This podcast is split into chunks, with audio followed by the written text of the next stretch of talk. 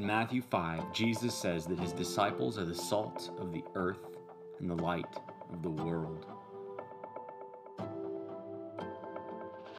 Lots of people are feeling alone and isolated these days. Some of us have been stuck at home for the past two years, maybe only a few people that we even keep in touch with. Even those relationships are largely on Zoom, or FaceTime, or social media. We're surrounded by people longing for connection, but anxious about venturing out of the house, or unsure about where to restart to re engage in community. You are the salt of the earth. But if the salt should lose its taste, how can it be made salty? It's no longer good for anything but to be thrown out and trampled under people's feet. You are the light of the world. A city situated on a hill cannot be hidden. No one lights a lamp and puts it under a basket, but rather on a lampstand, and it gives light for all who are in the house. In the same way, let your light shine before others, so that they may see your good works and give glory to your Father in heaven. We are salt. We are able to help people in need and bring healing to areas of brokenness. We are light. When people are confused or lost, we can point them to the truth and show them how to walk through life the way God intended. In an artificial world full of isolation and loneliness, we invite people into an in person community that is filled with grace and truth. In a world of consumers pursuing comfort and entertainment, we invite people to invest in eternity. In an angry world where people are demonizing each other, we invite people to become peacemakers. In a confused world where people are longing for identity, we invite them to discover who they were designed to be in Christ. You are the salt that preserves the life that is on the brink of giving up. You are the light that breaks into the darkest heart and gives them hope. Because of Jesus, you are salt and light in this world.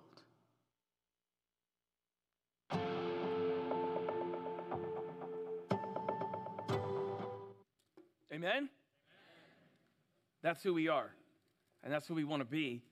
And um, we're going to continue with our second message in our Salt and Light project, our Salt and Light project in this series. And so you're going to grab your Bibles. We're going to go to Hebrews chapter 10.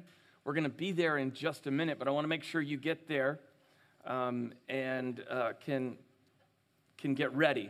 I want to basically telegraph the past for you this morning to make sure you know where we're going. Today's message has two parts it's my part and then David Amon's part.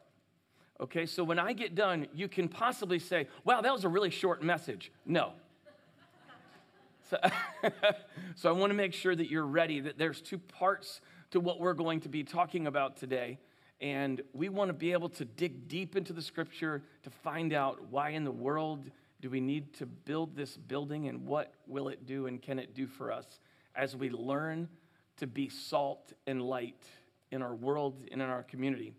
Um, there, there has been an illustration or an analogy of the church for years. Some have said in the past that the church is like a cruise ship.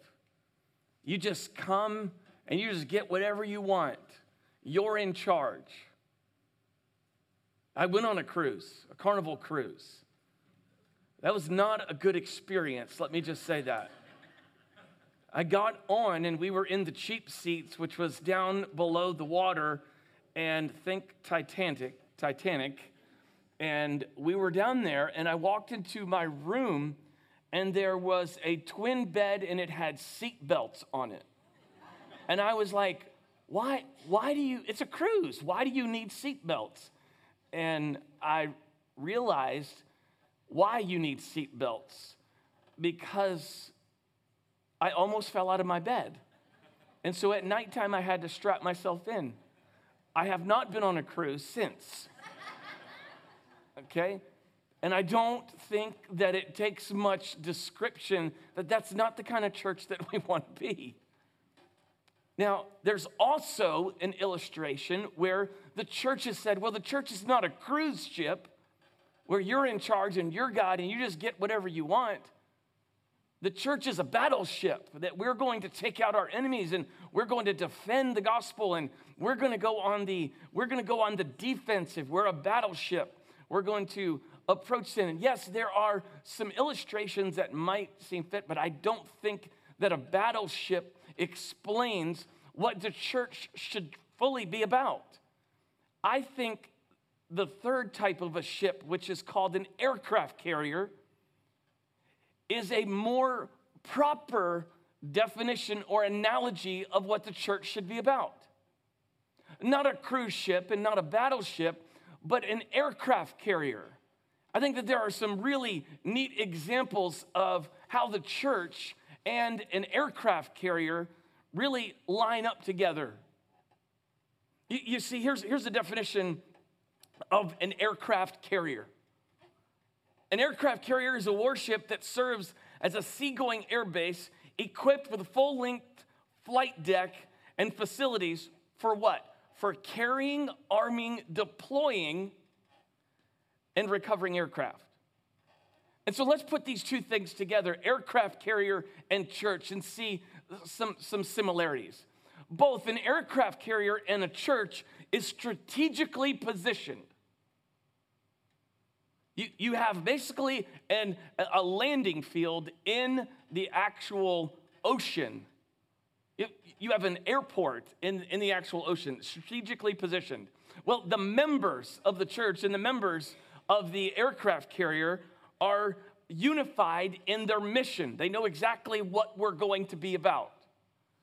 There's also everyone on the ship and everyone in the church has a role to play and none is more important than the other, but each of us have a role to play. And then in the church and in the on the aircraft carrier, we we gather there, we learn what the mission is, we are equipped for that mission, and then here's the key, we are sent out to accomplish that mission. So you can see some similarities between the, the two. And so what we want to understand and what we want to unpack right now is hey, we want to understand how can we be the clearest and the best disciples that we can be to bring salt and light to the world that's around us. And we unequivocally believe that a building can help us do that to even a greater degree. You're saying, well, why do you need a building? Can't you do this without a building? Yes, we have been. Amen? We've been doing that without one. But it's time for us to realize, it's time for us to wrap our arms around what could having this structure down on that road, a $4 million piece of property that is strategically and sovereignly positioned for us to gather, to be equipped, and to be sent so that we can be salt and light to those around us. And, and I really, I really think um, I'm going to let you in on, I'm going to let you in on my dad joke that's getting ready to happen. Okay? It's, uh, it's been a few weeks, and I just need to let you in on it, but I need your help first. All right? You with me? I need you to tell me this. I need you to say, Matt, that's terrible. I'm going to let you say it now, and then I'm going to tell you the dad joke. Matt, that's terrible. Okay, good. So here it is. When we as the church see ourselves more as an aircraft carrier, it will really help our discipleship. Oh, God. Say, okay, come on, that, that's, that's terrible. You know, I, one of the greatest things that I can say is that Eric Howard is in person to hear that one. I love you, Eric. Okay, so, so here we are right now. We understand that what's going on at Northwest Community Church, what's happening with us right now, is that since we started, we have been, we have wanted to come out to this area to reach people with the absolute beautiful message of the gospel, for them to know who King Jesus is, to be disciples, to be a family of disciples that are making disciples. And in the Sermon on the Mount, Jesus is opening up the longest sermon he ever preached. And he's telling us right from the get go, I want you to be salt and light. What he's saying is, I want you to take new ground. I want you to go on the offensive. I don't want you to stand back and just be defensive. I want you to go out and take new ground. And we know that we have a $4 million piece of property down on the, the corner down there that, listen to me, that is completely paid for. It, guys, it's, it's paid for. I'll say it again, it's paid for. The, the, the, the, the, the corner, the work that's need, that has needed to be done is, is, is done. We're, we're ready to have a hub so that we might be salt and continue to be salt and light in the, in the world, in the situation, in the and carry that God has placed us in for His glory and your, your good and for your neighbor's good. Um, so we recognize that we're a family of disciples that are making disciples. We realize that we each have gifts to play in accomplishing what we continue and want to do. It's amazing to think of what we could do and the way we can gather. We gather each and every week as a corporate body for about an hour and a half. And we've been doing that for about 14 years. What a beautiful thing to picture of the gathering things that the gathering that we can have when we have our own place and a central place to go and to learn our mission. So, why do we need a building? We want to be salt and light. And I think Hebrews chapter 10 is where we're going to camp out and before David comes up and shares with us some a little bit more details. The writer of Hebrews, who has left himself unidentified, a lot of people speculate who he is, but he's encouraging them to not, number one, neglect their salvation. That's Hebrews chapter 3. And he's also encouraging them in, in the early part of chapter 10 that I don't want you to miss that you don't need a goat or a bull to be sacrificed, that you have King Jesus, that you have forgiveness of sins because of what he did. And then we come down to verses 23 to 25 in Hebrews chapter 10, and he really unpacks this, and we're gonna we're going to apply this to our situation of why are we looking to build a building and why do we need to have a building. So I believe it's important for us to start at 25 and not start at 23. So I'm going to read the whole thing and then we're going to come back and look at 25, then 23, then 24. Here's what it says in 23 Let us hold fast the confession of our hope without wavering. For he who promised is faithful. And let us, if I was you, I would circle the word let us. Okay? Let us consider how to stir one up one another to love and good works. Verse 25, not neglecting to meet together, as is the habit of some, but encouraging one another, and all the more as you see the day drawing near the first thing that I want us to see that what we do as a body of believers, the first thing that I want you to see is that we gather. Look at verse 25. He gives an absolute bold, very bold statement and says, Not neglecting to meet together, as is the habit of some. It is incredibly easy right now to look at and buy into all of the options that are afford that, that are available to us in the place that we live and also choose them over choose gathering together. And I would say this I, as one of your pastors, want to warn you about neglecting this gathering. It is not good for you. It is not good for your family. It's not good for your kids. It's not good for any of us to neglect the fellowship and the gathering on a regular basis of this place. Make this a priority. That's what he's trying to teach us right here. The writer of Hebrews is saying, hey, listen, what I want you to do is show up. And as Ryan said, open up. And that happens when we gather together. One of the hardest things in the do and after the last two years is to continue to make this the gathering and the reassembling so um, a priority. It, it's someone told me the other day said, "Well, 33% are with you and have been with you from the very for the last two or three years. 33% are now coming back, and 33% we have no idea where they are. The FBI can't find them."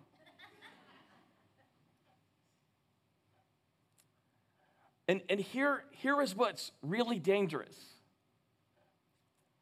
When we neglect the assembling or the gathering, then what is a statement that we say? I'm not connected. Because being connected has everything to do with, this, with consistency and not neglecting the gathering right here and what it what would it look like for us to gather here as a corporate body? What would it look like for northwest community church for us to gather more than just one hour per week or four hours a uh, month? What would it look like? I dream of that time where we would have an, a, a prayer time together that's everybody's involved in it, it's, it, it blows my mind to think of the opportunities that we have to be around each other more because why? We need each other and we can't do this thing alone. And so the writer of Hebrews is basically looking at it right here, going, okay, I, I don't want you to neglect this. I want you to put this as a priority. I don't want those other things, those sports activities or anything, to get in the way of us gathering together you need it. We need it. We need to be in this together. And so we gather together and, and we don't neglect that time. And when we gather together, what's the second thing that I think the scripture teaches? Hebrews teaches us very clearly that we are equipped. And so let's, let's unpack, let's go back to 23 for where he started. So look at 23. First thing he says is let us. You got to circle that, you got to highlight that. Because why? None of this makes sense if we're not doing this in community. Whether it's a smaller group or a bigger group, he's telling us right now, I want you, let us, what are we going to do? First thing, we're going to hold fast the confession of our hope. Next, next part, without, say it, wavering. Let me, let me just say this right now. It is difficult, it is hard, and we need each other in order to hold fast to that confession that we have believed in. We're holding fast in gospel community without wavering. Well, you can sit there and sit there, you can ask the question, well, my, my faith is, is wavering this week. Who is helping you? Who is walking alongside of you to do just that? How, how are we um, walking with each other and side by side? The word, then he also goes down here and it looks, look down in verse 24. Verse 24 says this, and let us, there it is again. So we're doing this in community. Let us consider. So be aware of what's going on in each other's lives. How's the parenting thing going? I don't know about you, but I've got it completely figured out. Yeah, I am. I've got it completely figured out. I know exactly what to do on every situ- situation. Just come and ask. I've, I've got it. So he says, how do we how do we do this? Well, we're in community together, we're gathering together, and it's very clear. He says, let us stir each other up. Here is the key, key issue that he's talking about. We need to push each other, challenge each other, provoke each other. I am not aware on some days of my blind spots. And I need you to help point them out to me. And you need me to help you, help yours be pointed out. And, and listen, last night there was a game, okay? All right, let me just let me just say this. I'm not. I'm, I'm, let me just say, there was a guy in the crowd. Everybody was wearing the Coach K, really nice pullover jackets. Okay. There was a guy in the middle of all the players who had on a camouflage yellow and green jacket in the middle of all the Duke NBA players that have come through the program. Let me just explain something to you. He needs to be in a small group. He needs to be stirred up because he didn't get the memo of what you're supposed to wear. What I'm trying to explain this to you is that when we are together as a group, we're able to stir each other up, and not, you're able to look at me and say, Matt, that's not right. That's unbiblical. You shouldn't talk like that. Your tone is wrong. We need each other to stir each other up. Why? We stir each other up to love and good deeds, and love and good deeds is summarized by being salt and being light. And he's saying, How do we do that? Well, we do that in a community with each other. Let me, let me, let me go on. He also says this in the verse 25 not neglecting to meet together, as is the habit of some. Then he says, But as a difference to that, here's what I want you to do encouraging one another and all the more as you see the day drawing near. Listen, I'm not really sure how you view end times, but here's what I do know Jesus is coming back. He is. And we're gonna live in that new Jerusalem, in that new Eden that He has planned for us. And what we're doing right now is we're trying to get each other ready for that day. And so as we do that, we're in life together, we're gathering together more than just four hours a month or more than just one hour a week. We're doing this more when we're able to have a, a, a, hub, a central location that, that is God's, that has entrusted to us. Because it's not our building, it's the building that God has given us so that we can meet in this hub, we can be equipped up, we can stir each other up, and we can look at you in the face and encourage you when you've had a really bad week. I cannot imagine the equipping that can take place in this building. A dream.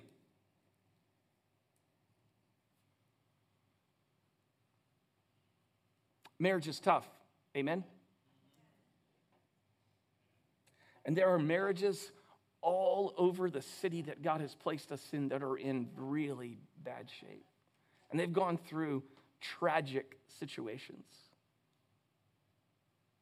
But what would it look like for us to have a couple that is sitting there and ministering to them and encouraging them that maybe they've been through a divorce and there is a divorce recovery? Maybe there is uh, counseling opportunities that, hey, we want to meet you here. We want to sit down and we want to talk with you through who God is, what His plan is for your life. Those are just to name a few. So let me, let me back up just a little bit right now. The, the church has seen as an aircraft carrier where we gather, where we are equipped. But why do we gather and why are we equipped? Very simply, John chapter 20, verse 21 answers this question. That verse is not on the screen. Sometimes when you prepare everything, the Lord gives you something late and it doesn't make the cut on the screen. But let me just explain this verse to you. It says, Just as the Father has sent me, so I send you. And then Jesus says, He gave up His life and took His last breath. John 20, verse 21. And so here is Jesus God in the flesh, who is giving up his life. And he says, The Father has sent me to you to declare who he is. And just as he has sent me, now I'm sending you.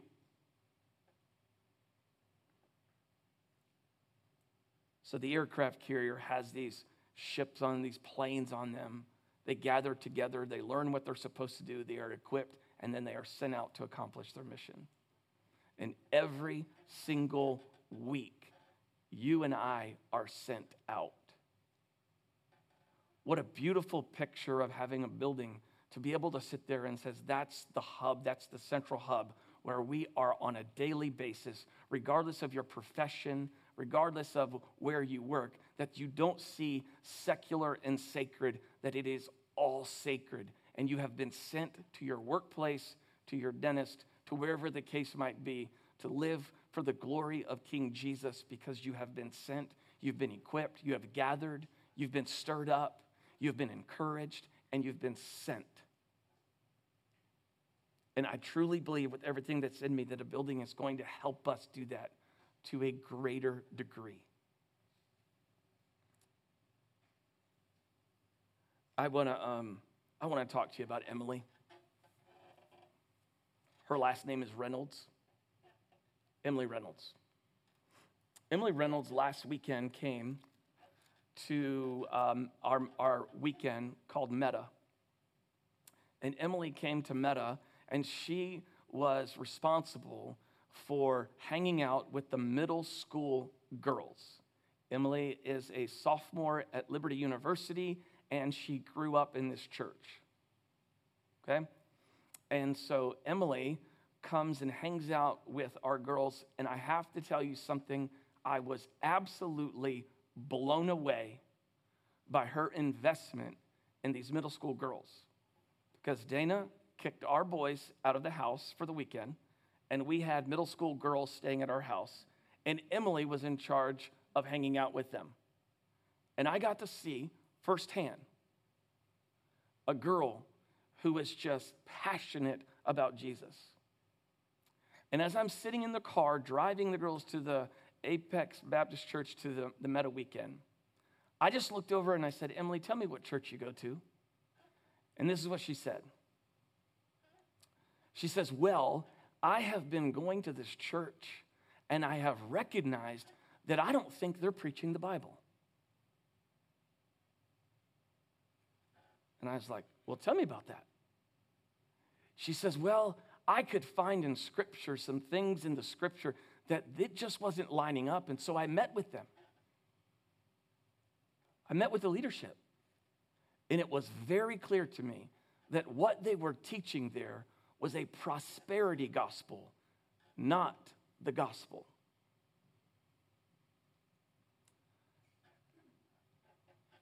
And so, as I'm sitting in the back, I just told that story probably 20 minutes ago to her mom. And her mom just said to me, I got a text from Emily. She woke up and she's going into a new church today, all by herself. Here's what I want you to see. What are we all about here?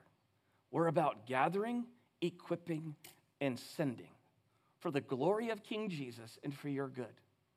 That's what we're about. To be salt and light so that the world may see he is good and that there is no one like him. And your sin is not greater than his grace. Let me put it this way your sins are not greater than his grace. So I'm looking at it and I'm going, we want to send you out. I just look at Emily, who grew up here, and she's been sent out, she's in college, trying to let people know who Jesus is. That's a picture, uh, just a little picture, an illustration of, again, what we're trying to do. So we gather and we are equipped and we are sent. And why are we doing that? Because there are broken people all over the world that need to hear the greatest message that you and I have, have surrendered to. And it's simply not just for us, it's for others.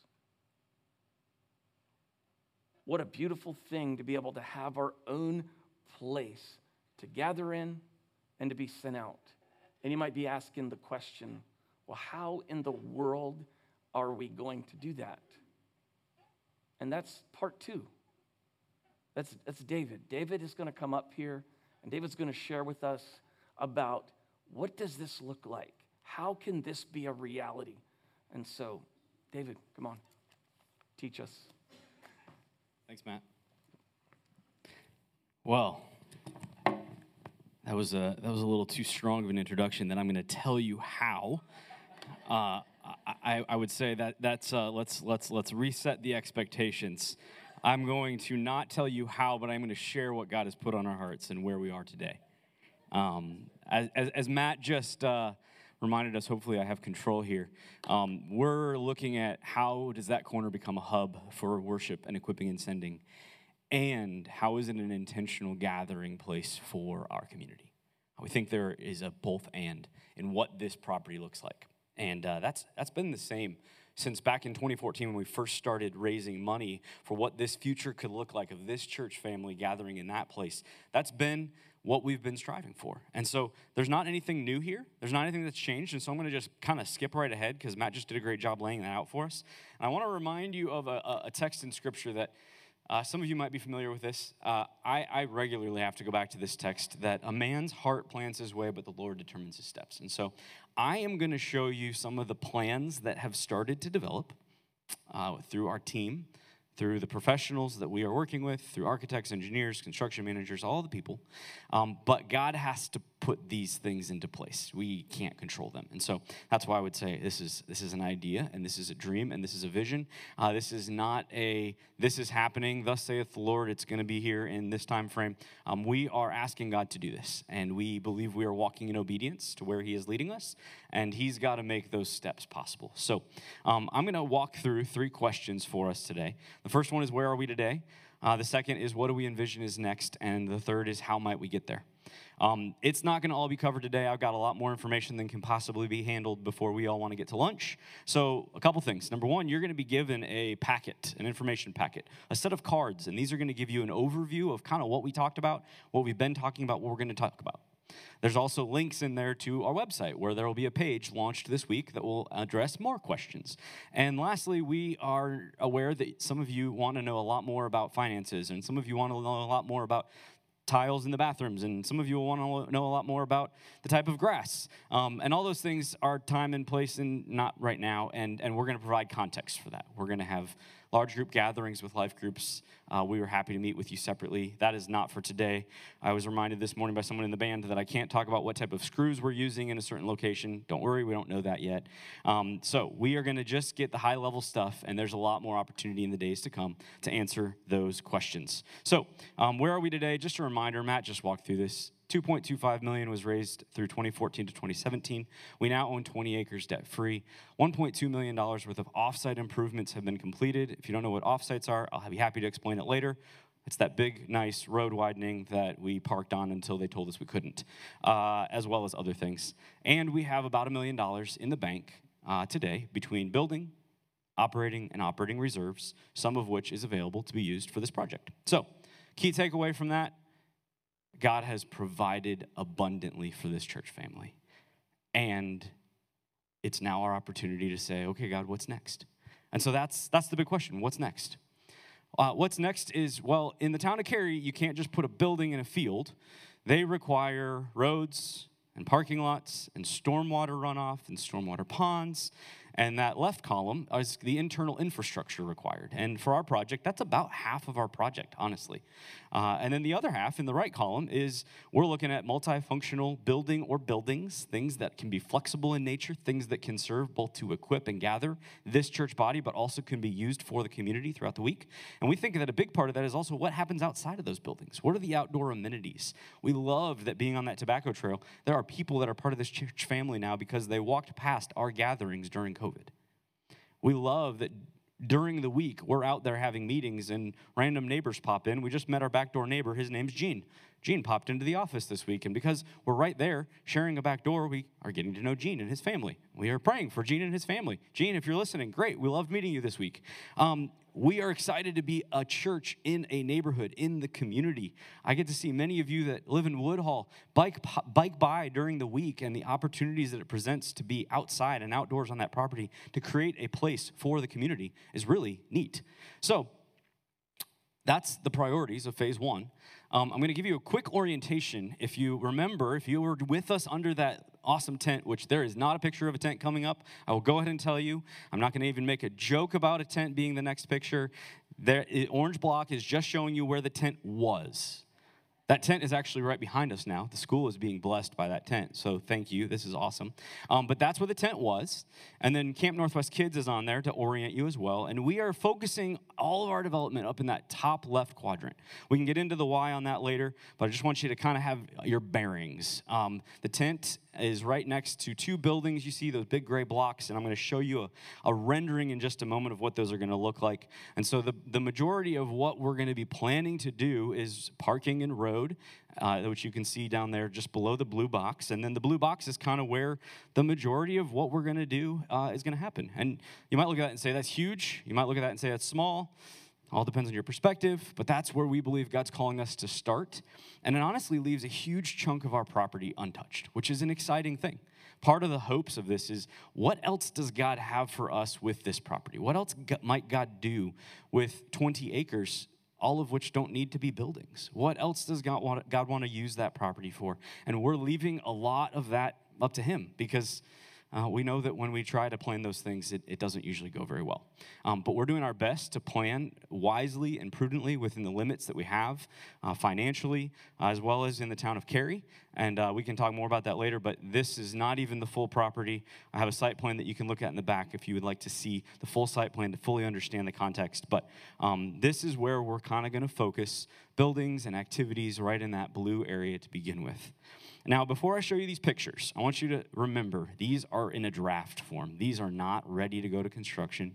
You're going to look at something that is not altogether really ready at all. You're going to look at it and say, well, what, what, color is that? Well, it's white because it's just a box to show you some ideas. It's, it's got some tan on it. Uh, it might not be tan in the final rendering. That might be red brick or it might be a whitewashed brick, or it might be a different material altogether. Um, we don't really know, but I'm going to show you some renderings that hopefully start to give you an idea of what it might look like to see this place become not just a tent with a, a really great swing set, but a place that can be used all year long and every day. What could an equipping and gathering and sending center that also becomes a community gathering place look like? What types of spaces does our community need? We didn't just come at this conversation saying, well, this is what a church needs. We also have been trying to look at both sides of that coin from what does a church need, but what are the other things we see happening in our community?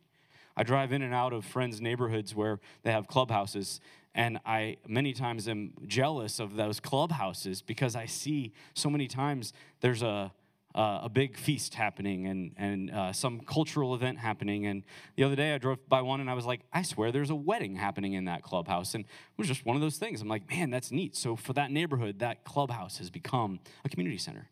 Um, well, not everybody has a clubhouse like that. That's just some of our neighborhoods. But what does it look like instead of it being, well, you have to live in that neighborhood to have that clubhouse? What does it look like for us to have that community gathering place where the church can be a place for our community to come? and what, uh, what might God do. So I'm going to show you some pictures. The first one is going to be, dun, dun, dun. Uh, again, if you're, if you're wowed by it, that's awesome. If you're not impressed, that's okay too. This is if you were a 35 foot tall person standing in the trees approximately in the back corner of our gravel parking lot, looking towards where the office currently is. Now, the office is not shown here because it's a question mark of if the office stays or goes. But what you're looking at is two buildings. The building, uh, one of them is labeled sanctuary and one is labeled classrooms. Uh, that's just a rough term we can talk about later. But the idea here is these two buildings would flank an open courtyard. Now, that open courtyard doesn't really show what it could be. Some of that is intentional because we need help thinking about that as we get further along in these plans. What does it look like to recreate some of the experiences we've had as we've been outside at that property, right there outside of those, those doors? What does it look like for that sanctuary where you might notice a whole bunch of windows, it looks like? Well, those are intended to be doors that would open wide open. So on a day like today, instead of having a brick wall over here, you'd open those doors wide open and there'd be flow inside and outside for the community. And what other types of events happen in a space like that? What do those classrooms look like? How are they made multi purpose and flexible so they work great for our kids, but also double as a divorce care or recovery type group meeting? How can they be used for homeschool groups or co working spaces? Or what is it during the week that God is calling our church family to engage this culture and this community in, in these spaces? And so we believe there's some really neat opportunities here. Um, the reason for two buildings is somewhat because of the way the, the topography of the land. It works better than having one to embrace certain parts of the topography. It also allows us to think about phasing. A question that I've had from some people is, well, what if we don't reach our goal? Well, one of the things we can think about is how could we phase into these buildings if that's what we need to do. Um, there's some flexibility, there's some creativity, uh, and this is not, again, intended to be a final pitch. It's just a, hey, here's what we're starting to think about. You'll notice a neat covered outdoor area there uh, in between those buildings where we envision being able to have uh, things happening in between services. That's the place. It's an open foyer. Uh, it's a it's a spot to gather. And also during the week, we'd imagine having the right kind of furniture out there where you would just come after your walk on the trail and go have a seat, bring your coffee, maybe our Maybe we have a coffee bar, who knows? Uh, and you can grab that cup of coffee and, and hang out with a friend, have a conversation. Uh, maybe that's a place where uh, our student ministry uh, small groups are meeting up during the week with their, with their student ministry leader, and it's a great place to just come and casually hang out. And it's, it's an inviting and, and friendly place right off the tobacco trail, right amongst these neighborhoods just up the road. So those, that's one angle I want to show you. I'm going to show you another angle. Um, this is actually if you were standing in the middle of the intersection at Morrisville Parkway and White Oak Church Road. Again, nothing's final here. Windows aren't in final placements, but um, hopefully, what you see there is uh, we're not trying to create something that is uh, overly extravagant. It's honestly very simple, um, but also hopefully it becomes something that's very beautiful. Uh, lots of windows, lots of openness, lots of ability for people to see the life and the activity hang- happening on that campus, as well as places where it's not uh, a fortress where you can't come in. Uh, there will be places and ways that it's inviting for you to walk into that campus and it feels uh, just like a, a, neighborhood park, a place for people to come. So there's another angle to show you just some things uh, that we're envisioning right now. Again, uh, we will see what fully develops in the future. Um, just to orient you, sanctuary buildings on the left now and the classroom buildings on the right. This is a view inside of what maybe the sanctuary would look like. What are we envisioning size wise? Some of you look at that and you're like, I have no idea where I am in that building. Is that a massive uh, 500, 600, 1,000 person space? No. Uh, that right there that you're looking at, the sanctuary, is currently uh, scaled to be about 250 to 300 people. It's slightly larger than what the gym was when we had that wall closed. It's smaller than what we're in right now. Um, and, and it's intentionally designed that way. Number one, because we, the sky is not the limit on what we can develop. We have to operate in reality of what we will be able to afford. And we also want to think strategically about these types of spaces and how do we use them well? How do we use them all week long? Uh, and so a 250 to 300 person auditorium uh, when it becomes uh, potentially two services. Obviously, you can do the math. That that's a very easy situation to see a, a larger church body being able to gather there, uh, but also having the intimacy of it not being this massive, massive crowd, uh, because we do really value being a size where there are relationships being built. We also desire to send out. When we say sent, that means you guys, us, me, being sent on a daily basis, but also when do we send uh, a group of people to plant in a new location? What does that look like in the future? Those are the types of things we dream about we're not planning for those things exactly right now, but we are planning in how we design this building so that that's a strategic part of the plan. We're not going to overbuild. Um, and so uh, this is a space that uh, would be a beautiful place to worship, but, but might flip into uh, a co working space, might flip into that large Bible study, that might flip into who knows what. What could you imagine being there? a scouting group or a uh, after school club of some sort or um, divorce care or a crisis recovery group, or any number of things that we could envision being there. Um, those are not fixed seats because it would be intended that this is a space that would flex. Those seats will hopefully not be metal folding chairs. Ideally, they are a little more comfortable than what we're all sitting on right now, but God knows. Um, and, and ideally would be something that can turn into something else. Easily roll out banquet tables and turn that into an event space uh, for a, a, sports group from the nearby school that wants to come and have their, their, evening, uh, their evening end of season banquet in a cooler location than the school cafeteria. Or a PTA that wants to honor teachers. Heard that idea thrown out. What if we had a place where we could love on the teachers in the schools?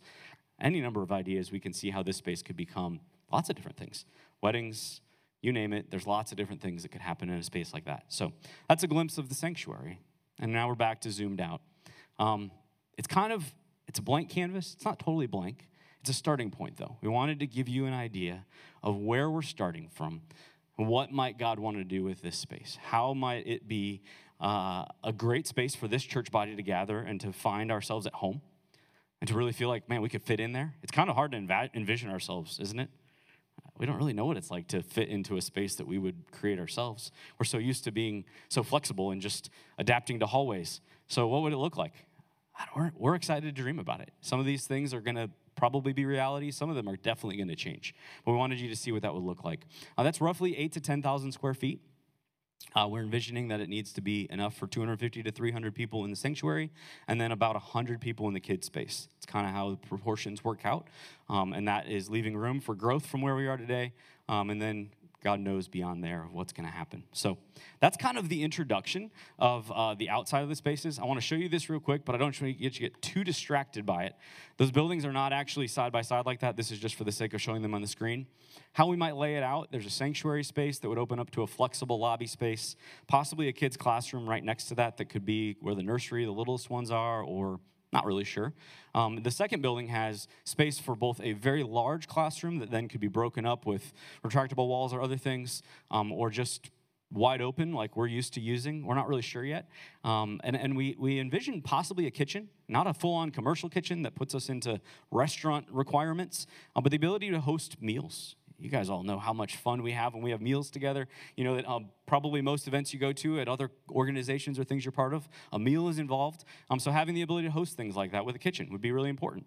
Um, but that's one of those things. It could end up having to go if, if we aren't able to meet our requirements, but we wanted to give you at least a starting point of what that might look like. Um, and, and, and then there's kind of this version, which is the, uh, the blank version.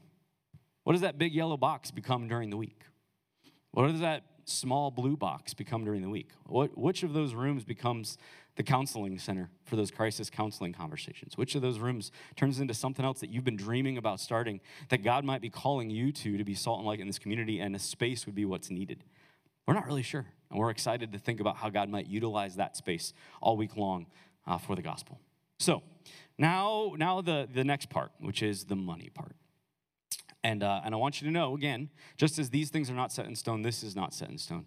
Where we are at in this process is we're sharing this with you of where we've gotten to in planning so that you can help us now determine the next steps. And so God will guide us down those next steps. Um, the way we're looking at this is we believe it is appropriate and possible to aim for a $4 million project. Now, that is not a set budget. That is not a, those buildings can be built for $4 million.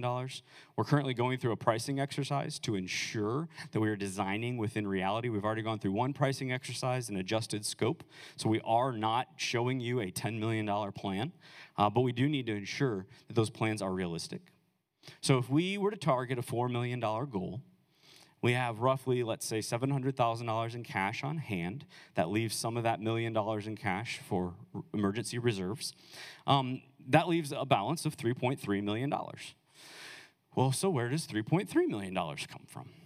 Um, what we envision with that is to get to four. If the yellow slice is cash, then that leaves 3.3 as the rest. And we believe that if God were to provide 1.5 million from pledging over the next three years within our church family, that we have the capacity to comfortably borrow 1.8 million dollars at today's interest rates and in today's terms. Now that is a I'm talking to Siri over here. Um, that is a uh, a big question mark, of course. As we think about what does the future hold, we can't go borrow that money today because we don't have plans that are ready to be borrowed on. We don't have commitments from our church family. But within what we know and in conversations with banks, we know that 1.8 is a comfortable amount that requires faith but is not unwise, we do not believe, to think about us having as a debt that we would carry.